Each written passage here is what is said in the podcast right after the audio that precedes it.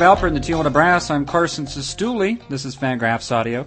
My guest on this very substantive Monday edition of Fangraphs Audio, as he is on most Mondays, is Fangraphs managing editor Dave Cameron.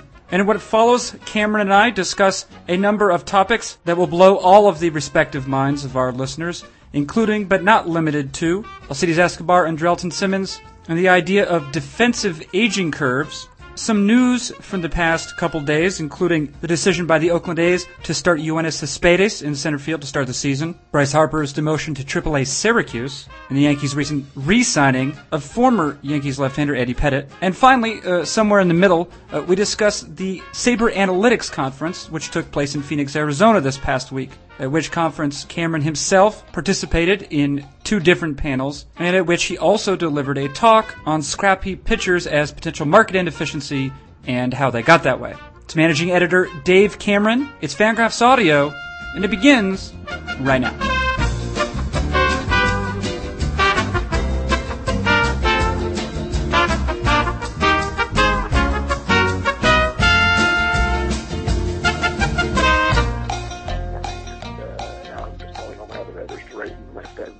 Yeah, smart. Yes. Smart move. You told uh, this writer uh, to write about Alcides Escobar. I on, did on Friday, and I did that. Yeah. Uh, how how did that go for you? I think it went okay. Uh, I mean, I, I guess how much is there to say? Uh, you know, the Royals are probably getting, you know, a deal. Alcides Escobar is, you know, now a multimillionaire, so that's good for him. Right. Uh, I think, I mean, his upside is limited as a player because his offense is limited. I mean, the chances of him even hitting, you know, five runs in a season or, or five home runs in a season are, are pretty slim at this point, it seems. Yeah, I mean, I think to me the interesting thing about this point is, you know, the the little bit of a rush to lock up guys who don't have much offensive value because offense is usually what you get paid for in arbitration. So I don't know if teams are assuming that that's going to change and arbitration is going to start rewarding players for defensive value, or if the Royals just couldn't get their good hitters to sign long-term contracts, so they just gave it to the fielders instead. I mean, I, I would think if I'm the Royals, of trying to extend or Eric Hosmer and, uh, you know, maybe Mike Moustakas, although I'm not completely sold on him, but, uh, more than Salvador Perez and Alcides Escobar. Right. And, and uh, the biggest question remains at this point probably is for Alex Gordon too. Right, yeah. With Gordon, I mean that's a little bit of a different circumstance because he's only two years away from free agency, so he's got a lot more leverage to say no. So uh, you know you can't always lock up a guy who's knocking on free agency's door just because you want to. Now Gordon was uh, off the top of my head, but I think he was something like a four or five win player last year. Is that right? Uh, seven win player actually. No, really. Yeah, he had a monster year. Part of that was. Uh, uh, he led the majors in throwing out base runners from the outfield. So uh, as a third base conversion guy, my theory is that teams didn't have good scouting reports on him, so they kept challenging his arm, and that turned out to be a really bad idea. So he got almost a, uh, I think more than a win in value just through throwing out base runners. Um, so his defensive numbers will probably have been inflated, and his scouting reports get around the league. They'll probably run on him a little less, and his his defensive value will go down. Um, and then uh, I think uh, he was five and a half wins offensively, so it was like 6.7, 6.8, something like that. Yeah. So, but the thing is with him, um, as soon as he was drafted, um, he was, well, he was he was probably um, over celebrated at that point because. Uh, you know, there's only so much that um, players generally do in their first years as a major leaguer, uh, and he was probably um, mishandled a, a little bit by the Royals but a player with his pedigree, who puts up a season like he put up last year, uh, I mean, do you do you see him as a you know at least a five win player in you know in 2012 and then you know for the uh, for the near future? No, I think that's a little high. So I think if you look at Gordon's breakout season, uh, he added some power certainly, which is uh, you know probably something that's sustainable. Uh, there's a little bit of regression uh, potential possible with the power, but you know, power gains can be sticky and can carry over from year to year. Um, but his walk rate and strikeout rates weren't drastically different. Uh, the jump in offensive production really came from 120 point swing in his BABIP. So he went from like 250 in uh, 2010 to 370 in 2011. Uh, and that's just not real. I mean, a, a huge part of that is going to be given back, or if he settles in, you know, between 300 and 320, uh, which is still above average, um, but not the crazy high number he posted last year. That's going to cost him a couple of wins easy. Uh, then you toss in the the regression and defensive metrics from players not taking extra bases on him willy nilly and having him gun them down. Uh, I think Gordon's probably more of a three or four win player. He's he's a good enough defensive outfielder, but he's not uh, a superstar with a glove. He's not Carl Crawford or something, um, and he's not the kind of hitter who's going to you know, put up a, a monster offensive season and lead the league in any kind of offensive category. So I think Alex Gordon's a good, not great player, uh, you know, borderline all-star, three or four win guy. You know, uh, you, you mentioned uh, that he's not like Carl Crawford in left field. Uh, another player um, that, that reminds me of, whose numbers always surprise me, uh, but surprised me today because Appelman uh, announced on the site that our um, the fielding Bible runs, the fielding runs saved. Is that right? The, the defensive run saved. Defensive yeah. run saved, right? Courtesy of John Dewan and, and uh, the Fielding Bible.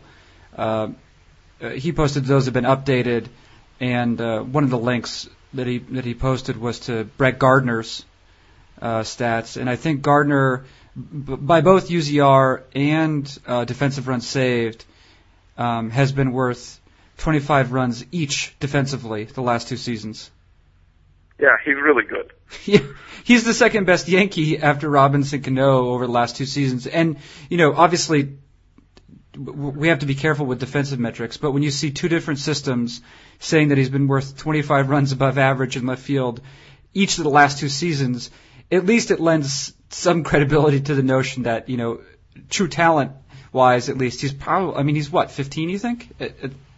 Base. I, I would say probably more like 10 to 15. I mean, certainly DRS and UZR are different systems, but they are also based on the same data source, so they're using the same inputs, and they have different formulas and different ways of valuing things, but uh, they're both based on the Baseball Info Solutions data, so they're not uh, wholesale different. It's not like they're measuring, you know, entirely different uh, periods of data and coming up to the same uh, conclusion that way. But I do think, you know, when you look at Gardner, obviously he's really fast. He played center field in the minors. He should play center field. He's got the tools of a center fielder. You move him to left and you start comparing him to, you know, big plodding, slugging outfielders. He's going to rate out really well. Um, so it shouldn't be any surprise that he, he's well above average. Uh, plus 25, very few people can sustain anything at that close to close to that level. Uh, we've seen Franklin Gutierrez do it a couple of times. Adam Everett did it a couple of times, but uh, by and large, I don't I don't think that that's a true talent level that's generally sustainable. I think Gardner's probably 10 to 15 runs better than an average defensive left fielder, but that's still really fantastic. You know, to to bring this back, um, it, it, we were uh, having some conversations briefly about um, Escobar's defensive capabilities. Um, that's Alcides Escobar. Uh, his defensive capabilities and whether um, you know, in the and combined with his offense, I guess, you know, is the upside uh, Ozzie Smith or uh, you know, or Omar Vizquel, or or is the, is the more likely outcome uh, Adam Everett? You know, and that that was uh, Matt Klaassen talking. And of course, he's uh, uh, perpetually pessimistic about his Royals. Right. Uh, you know, I think anytime you're comparing anyone to a Hall of Famer, you probably just take the under. So I think I think with any player in general, you'd say, yeah, does this guy compare well to this guy who ended up in Cooperstown? You're probably best off to say no. Uh, I think Adam Everett's probably a, a more reasonable comparison. Um, you know, and there's certainly a, a chance that Escobar could turn into something more than Everett did, but Everett was a an amazing defensive shortstop with, you know, mediocre to significantly below average hitting abilities. And uh, once the injuries came and took away some of his defensive value, he was out of baseball. And that could certainly happen with Escobar as well. What, on that note, what is your opinion of um, Andrelton Simmons, the uh, the shortstop prospect, who I guess because Tyler Pastornicky is his only real competition um, for the starting shortstop job in Atlanta at this point, you know, has been considered a potentially viable alternative to Pastornicky. Andrelton's uh, or Simmons' defense is supposed to be crazy, and his contact rates um, at least in the low minors, have been very good. Then again, he has no experience above A ball. Right. I mean, you know, uh, I've talked to a few scouts who said uh, that he's the most similar thing to Elvis Andrus that you could possibly dream up, especially considering both came up through the Braves system. And, uh, you know, I think that their skill sets are very similar. Andrus had more height, was probably a little bit better offensively, um, and maybe even a little bit better defensively. I mean, Simmons uh, is supposed to be very good defensively, but Andrus is, you know, one of the more acrobatic guys we've seen. Uh, he doesn't always make the routine play as often as he should, but he can. He's got ridiculous range. So, um, and I do think you know if you look at Andrus, that's a um, an example of a guy who could be useful very early, even with minimal major minor league experience, because this skill set is something that peaks early. So the defensive value um, doesn't really get better over time. You generally lose ranges, you get bigger and older, and injuries take their effects. I mean, you do get some offset from experience and learning how to turn the double play and um, but for the most part, defensive value declines. And so Simmons is probably close to as good defensively now as he will ever be, or, you know, maybe with a small chance to improve over the next couple of years, but he's pretty close to his peak. And, uh, like you mentioned, high contact rate. This isn't a skill that, uh, generally needs, you know, some adjusting to the majors. Like usually guys who make contact in the minors make contact in the majors. Um, he's not going to hit for power or any walks, but, you know, if you avoid striking out, play really good defense at shortstop, uh, he could be a useful major leaguer this year. And so, um, if Tyler Pastornicky doesn't show something early on in the season, and Simmons is doing his usual good defense and not striking out thing in the minors, uh, I wouldn't be shocked if the Braves made a flop. You know, it, um, it, it's curious what you mentioned there with regard to the uh, to defensive value and how it ages. Uh, that sounds a lot more like how uh, we've discovered pitchers age, in that they, you know, they have their highest velocities, you know, probably like you know right around college age essentially you know and and yeah. usually when we see them get to the majors it's only going to be a decline from there. And generally speaking with it uh, performance. As you mentioned you know there are things that you can learn along the way. Probably that's even more the case for pitchers but it sounds less like the aging curve for hitters. Yeah absolutely. I think that we, what we see in baseball is things that are very related to your physical abilities uh, peak very early, like early to mid 20s. So speed, uh, which is also tied very heavily to defense, especially in the outfield. Um, you know, uh, velocity, a lot of these things where it's like you either can do this or you can't do this. Your physical peak is, is early 20s. Things that are much more, um, repetition based where you have to improve. So, you know, being able to recognize a breaking ball or hitting same-handed pitching or, um, you know, learning how to mix your pitches. Like these things that come from experience peak much later. So overall peak age tends to be around 27. Uh, it's a mix of those skills though. Some of these skills peak at 23, 24, and some of these skills peak at 31 or 32. And so, um, you know, the, the physical aspects of things, um, including speed and range and, you know, throwing arm, those things tend to peak earlier. And I think, you know, we can see this in uh, areas of your life too. Like if you were going to, you know, move a lot of heavy furniture, would you rather hire a 21 year old or a 31 year old? Probably going to go with a 21 year old. It's just generally accepted in life that they have more energy and more stamina and they're stronger and, um, it, it carries over to baseball players as well. Yeah. What, now, what, at what age do you think the blogging peaks? Blogging ability? Well, I think Bleacher Report probably thinks 13 or so. I, what, what does that mean? They have a lot well, of it was just a, you know, it was, just a, a chance to make a joke. Uh, I, I say that. but no, but, but wait, wait, to, to, to contradict you, it's, it's interesting. I mean, I know that we generally make a practice of not commenting too much on, on other publications, but from a hiring point of view, Bleacher Report has been interesting of late because they've hired people who, uh, are generally well regarded in the writing community. Yeah, right. I mean, like, uh, you know, I'm, I'm not sitting here trying to mock Bleacher Report. I was just going for cheap laughs and yeah. to entertain the listener. But, uh, you know, I mean, Bleacher Report is certainly changing their model somewhat and going after some, uh, uh, credible writers. And, uh, it'll be interesting to see if they make those credible writers do slideshows. I'm, I'm curious to see if that, that, uh, goes along with it. But, uh, yeah, no, I mean, no, no, nothing against Bleacher Report. Uh, maybe not my favorite site on the internet, but, you know, they've got a business model and they're doing pretty well for themselves, so. All right. So beyond that, let's go. Uh, when when do, when do you when do you think blogging really does peak? uh, well, I, I would say that there's not a lot of physical exertion uh, in blogging, so it's probably something more like plate discipline that peaks very late.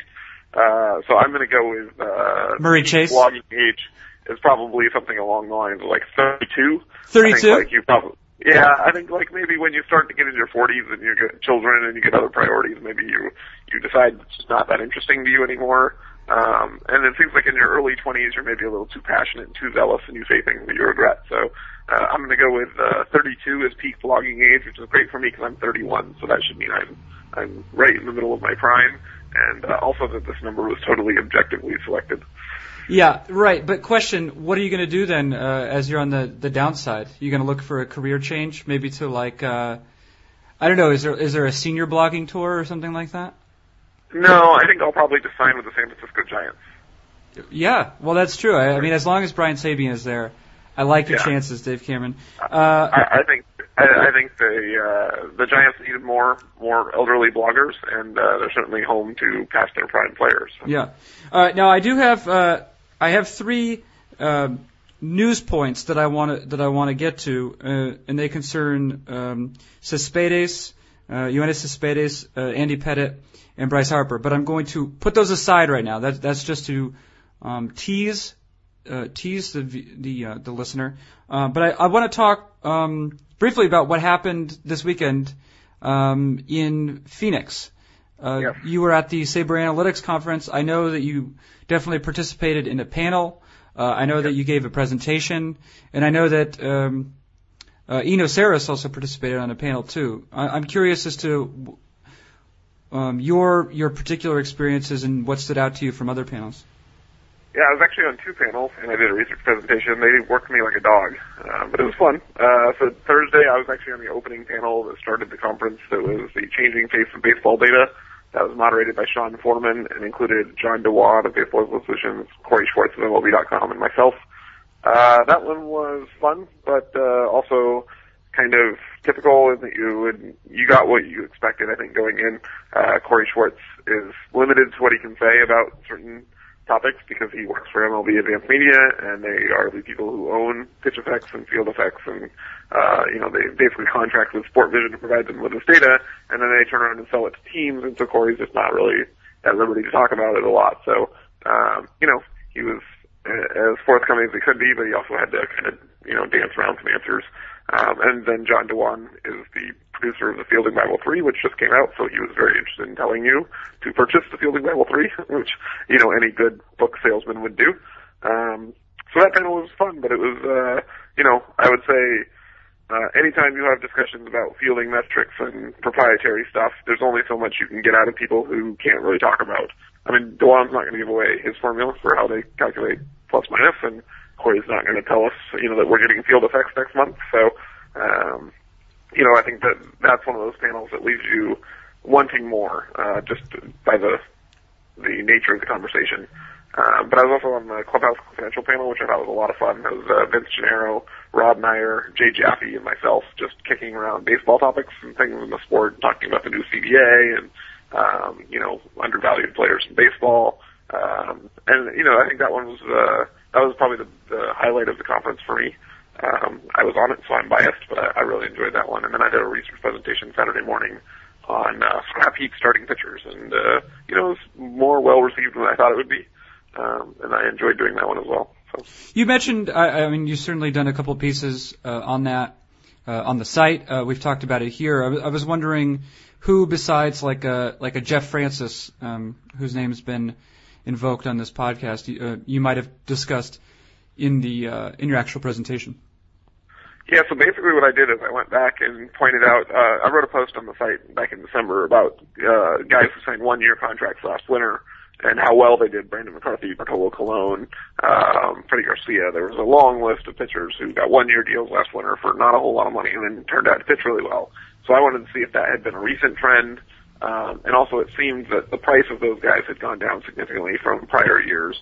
Um, you know, like, uh, we saw Garcia and Colon and some of these guys settle for low millions of dollars, even though they had, you know, pretty decent history of track record, or track record of history and success. And um, so I thought that these types of pitchers were getting more money in previous years. So I went back and looked at starting in the 2006 offseason, guys were coming off DL stints, uh, starting pitchers, um, but signed major league deals and uh, how much money they got and what they produced, and kind of looked at uh, whether this was a recurring market inefficiency where teams just uh, um, were getting more value from these type of pitchers than they should, or if the decline in prices in recent years was in response to um, failure on, on the part of the pitchers who've been getting money, and that's I found more of the latter. Like uh, up starting in 2006, really through 2009, major league teams spent a lot of money on guys who had bad arms. So Ben Sheets got 10 million one year after not pitching. Rich Harden got seven and a half million.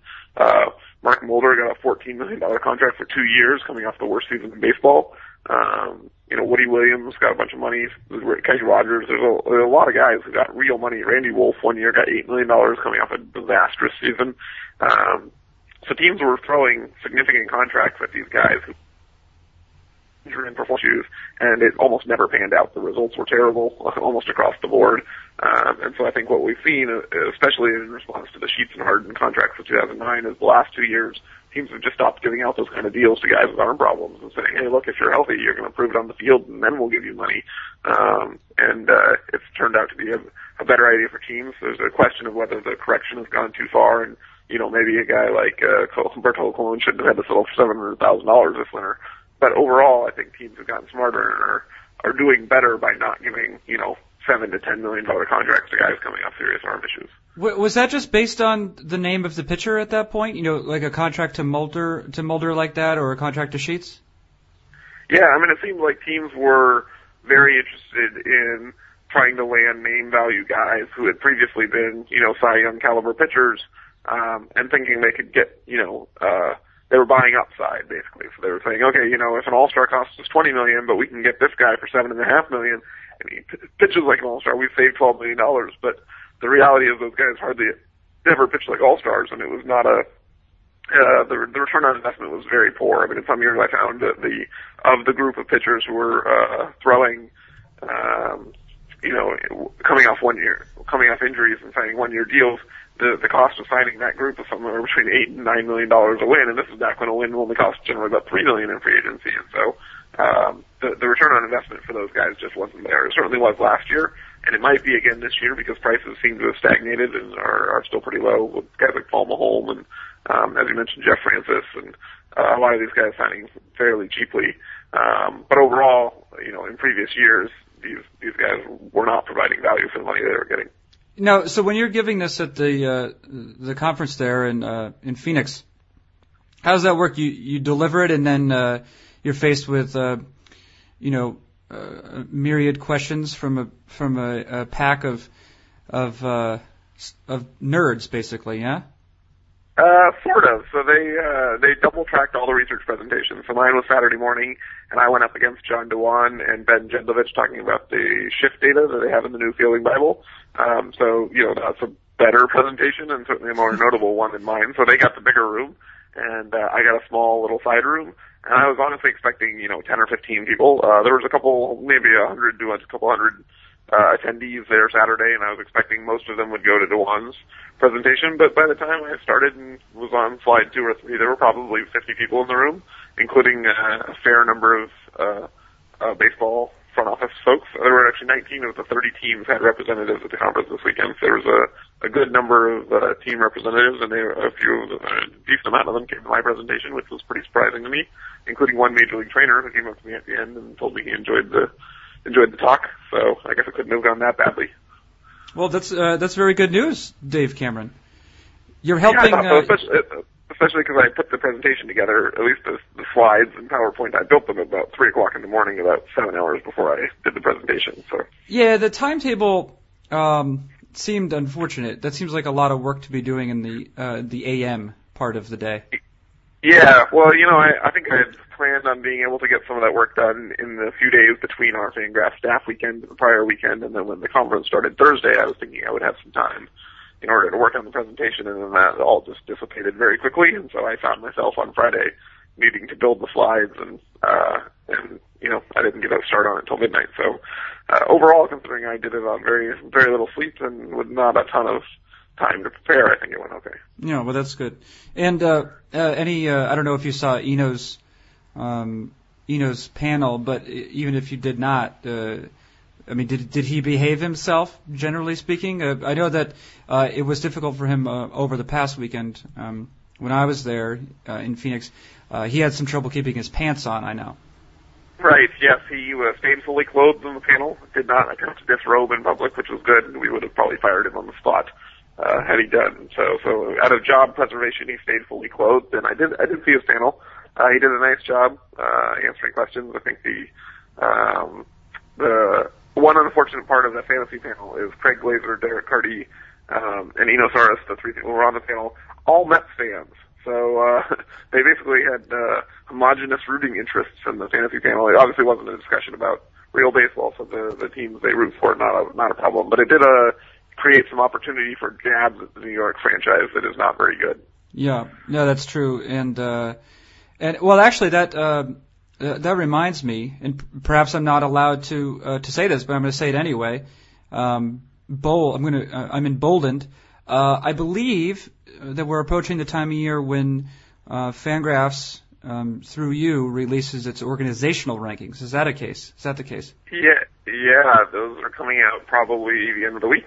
Uh, we'll start rolling them out from 30 to 1. The goal is to finish them up by opening day, uh, at least the opening day where, you know, everyone plays, not just the two irrelevant teams from the AL West flying across the, the world to play in Japan next week. Um, so those will probably be coming out Thursday, maybe Friday, depending on how things shake out, but probably more likely Thursday.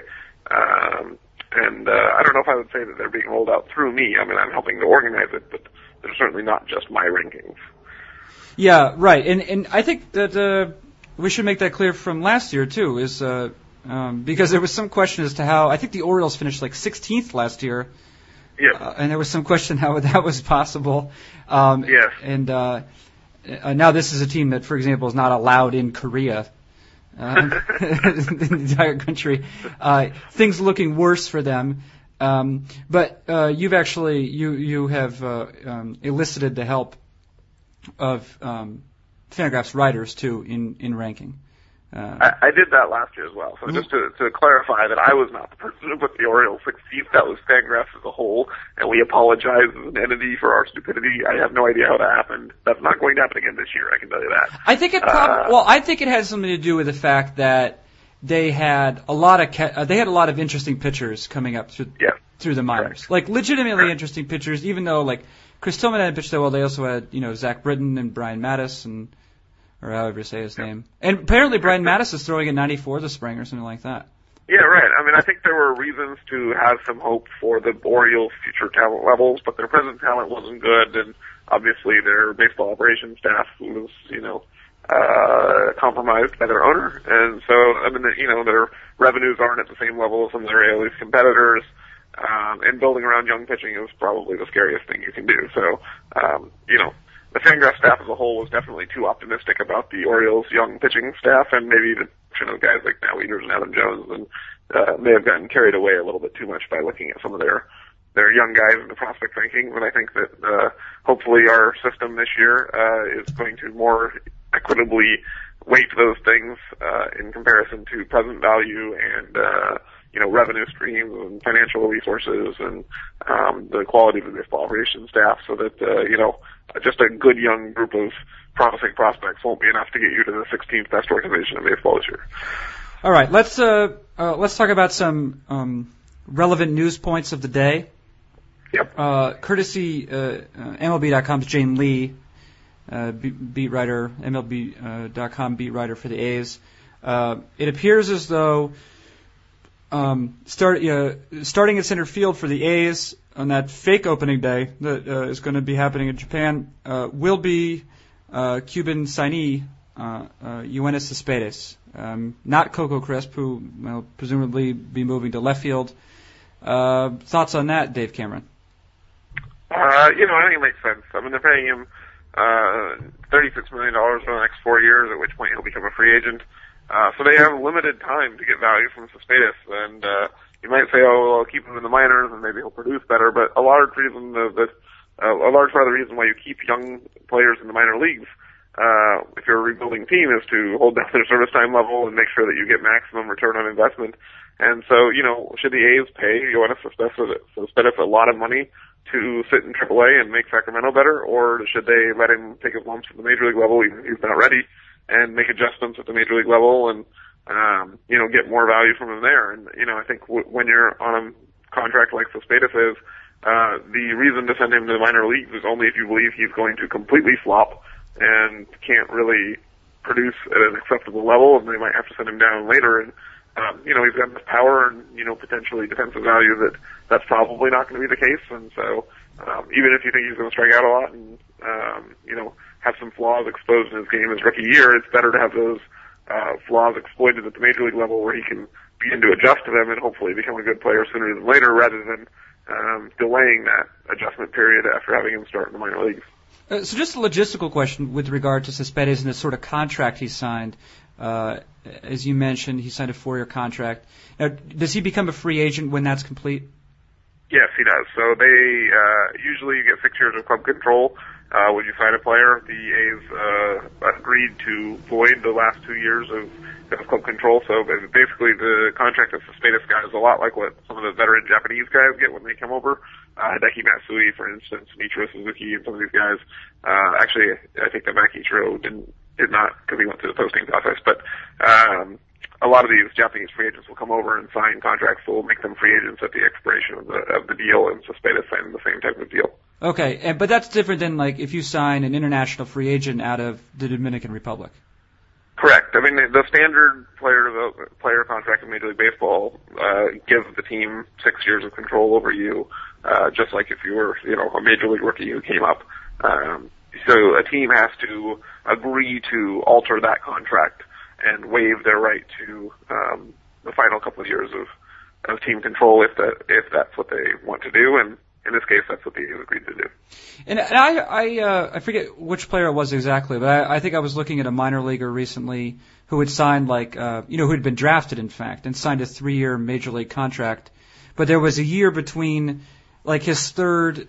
It was a year uh, between the end of that contract and the beginning of his first ARB year. So does he make league minimum again in, in that season? Uh, so a lot of times, and this has been eliminated in the CBA because you can't give major league contracts to draftees going forward. But previously, uh, high draft picks would be able to negotiate major league contracts that would put them on the 40-man roster right away, and then would also basically uh, predetermine their salaries in pre-arbitration years. Uh, so instead of making the league minimum, it would say you know, here's you're gonna make one five or you're gonna make two or you know whatever the salary was that was um, spread out in order to give you a smaller signing bonus. Um, and then if you didn't qualify for arbitration by the expiration of that deal, um, then uh, the team would still control your rights and you would have to negotiate a new contract with them. But there's also a rule in Major League Baseball you can't cut a player's salary by more than 20%. So if you made $2 million in the prior year, they couldn't just knock you down to $400,000. Oh, okay. Noted. Noted. That's very interesting. I sort of wondered about that. But you say it won't be a factor going forward except for the players who are sort of being grandfathered in. Correct. And well, the other interesting thing about these deals is, in most cases, the players have opt-outs if they become arbitration eligible uh, while they're still under contract. So I think Rick Porcello just did this this last winter. He was under contract on a major league deal from when the Tigers drafted him, but he became arbitration eligible, so he opted out of the contract he had signed and went to arbitration instead. And so these contracts are basically set up as like baselines where the player will get at least this, but they could get more if they perform well. Okay, okay, noted. Very good. Um, I guess uh, as we're talking about uh, prospects uh, um, with uh, with high upside, uh, Bryce Harper, uh, who's you know by some you know by differing accounts either the first, second, or third best pro- prospect in baseball uh, was recently sent down to uh, AAA camp uh, with the Nationals. Um, I don't know. Is that is that surprising to you? There was some talk, you know, over the the early the, the winter here that Davey Johnson was would give him every chance to to make the team, but obviously it's not necessarily in the financial interest of the Washington Nationals, uh, you know, to have him start the season unless they really think that he's head and shoulders above whoever else they put in right field. Yeah, actually they're in center field, so they've decided uh, that Jayson Werth center fielder experiment is over, and he's moving back to right field full time. Uh, so it's uh, Harper's going to play center field down in uh, AAA and probably play center field when he's called up. Um, and it sounds like they're going to go with uh, Rick Ankiel in center to begin the season. Um, but yeah, I mean, I think that this is obviously the right decision. Uh, this gives them an extra year of, of team control at the end. So even if you thought that Harper was slightly better than Rick Ankiel. He's not nearly better enough justify giving up a year of team control in the age 25 season.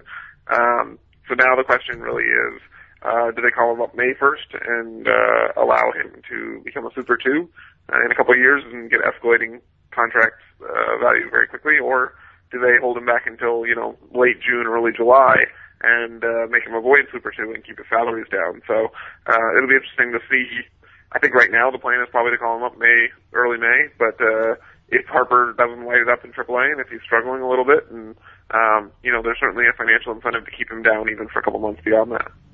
Oh, inter- interesting. So, so how do you feel about, or what do you think about um, Bryce Harper, the center fielder?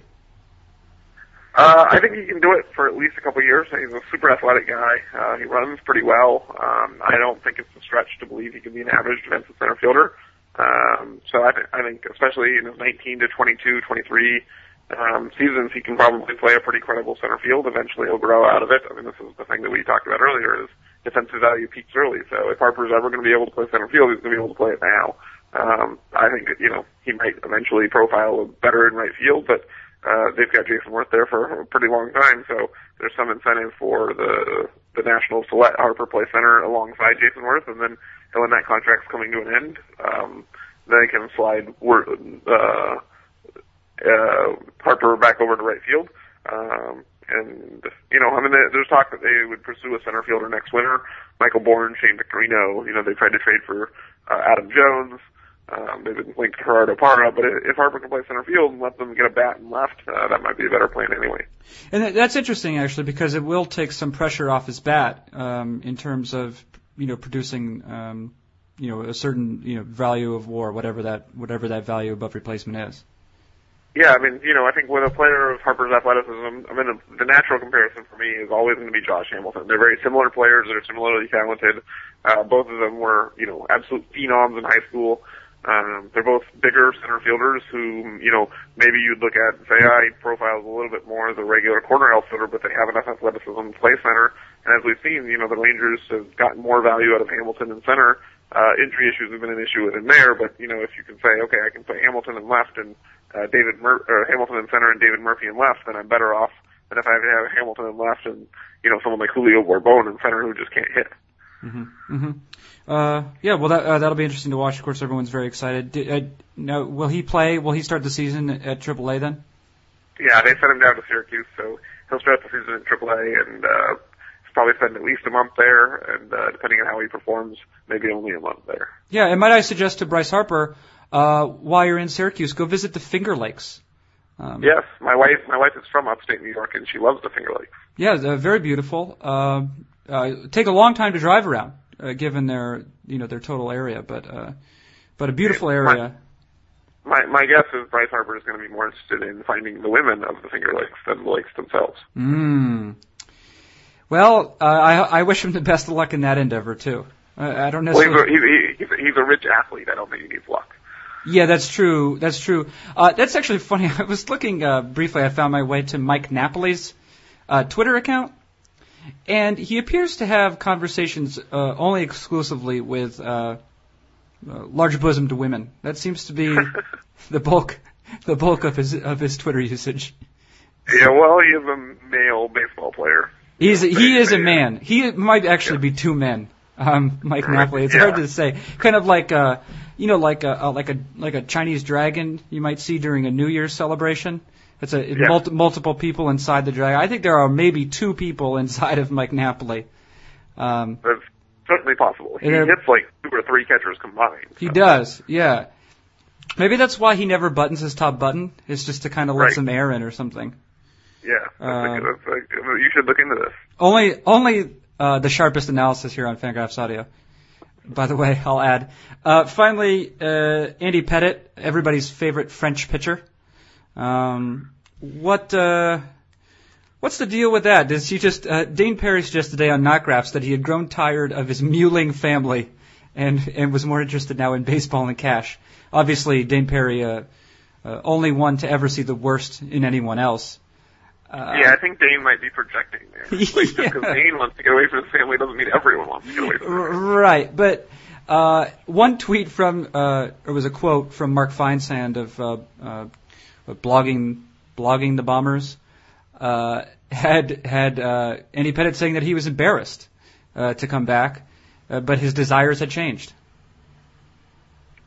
Well, I don't know why you should be embarrassed. I mean, you know, like uh, Evander Holyfield attempted like 74 comebacks, and uh, this is a pretty common thing. I mean, I think you know a lot of talented players who walk away, you know, when they didn't necessarily have to, uh, realize that you know maybe they still have something left. They didn't they didn't go out with failure as their uh, motivating factor, and Pettitte was a good pitcher in 2010. Uh, he certainly wasn't chased out of the game. And so I think, you know, it's not all that uncommon for these people who, you know, the last thing that they remember is they had the ability to get major league hitters out or, you know, perform well at the level that they were used to, um, to think, you know, what if, can I still do it? Um, you know, I think these guys are uber competitive and they, um, they want to know that they, uh, didn't leave anything on the table that they could have, you know, continued to perform. And, uh, so for most of them, they have to be told, hey, you're done. And they don't want to be the ones telling them that themselves. So, you know, in Pettitte's case, I think, you know, uh, I, I believe his intentions were good and wanting to spend time with his family, but he's still a, a super competitive baseball player who can probably still get major league hitters out. And if he's hanging out at the field watching other guys uh, do what he used to do and thinks, hey, I can do that, I I understand why he would want to come back and give it a try.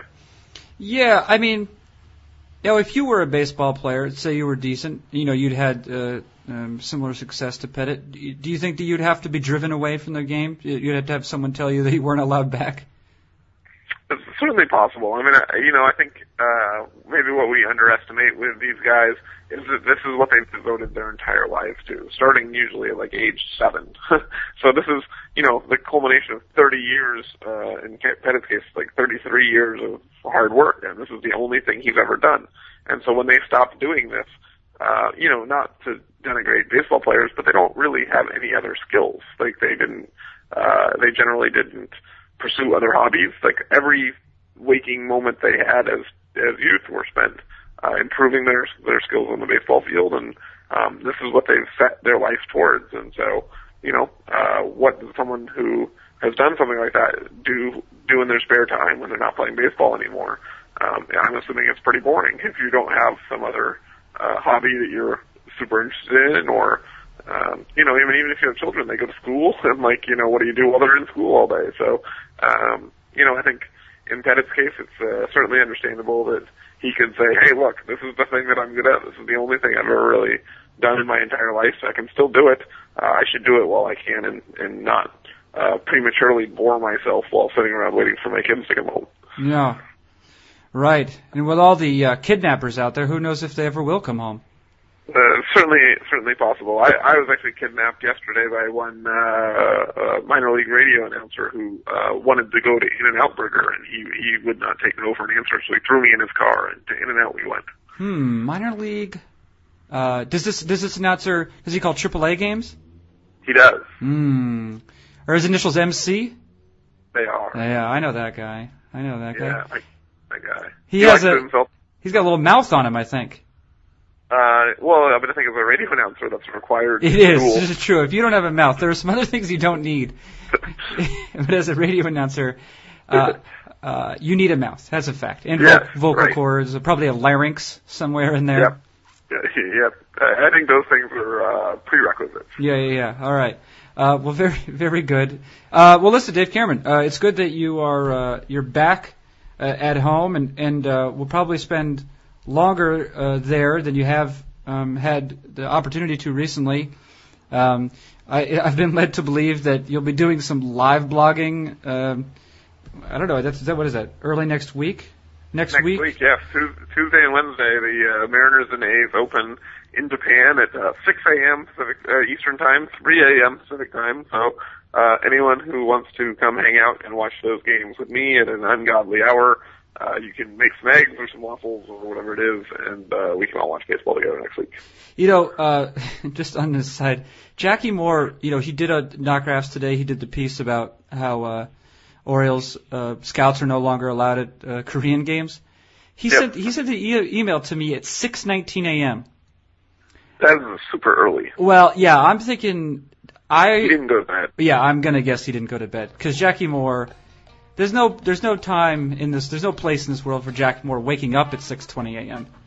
Yeah, that's not possible. Yeah. Absolutely. Yeah, that Yeah. was uh, that was dark. Uh, It felt disgusting. I don't want emails from him at that time. If he's gonna put something up, he should just do it. I don't want to know Yeah. that he was up at that time. Yeah, that hurt. Yeah. That hurt. Uh, all right, Dave Cameron. Uh, well, thank you for joining us. Uh, thank you to the listening audience for listening with your ears. And, uh, and uh, for for Dave Cameron, I'm Carson Cistulli, and this has been Fangraphs Audio.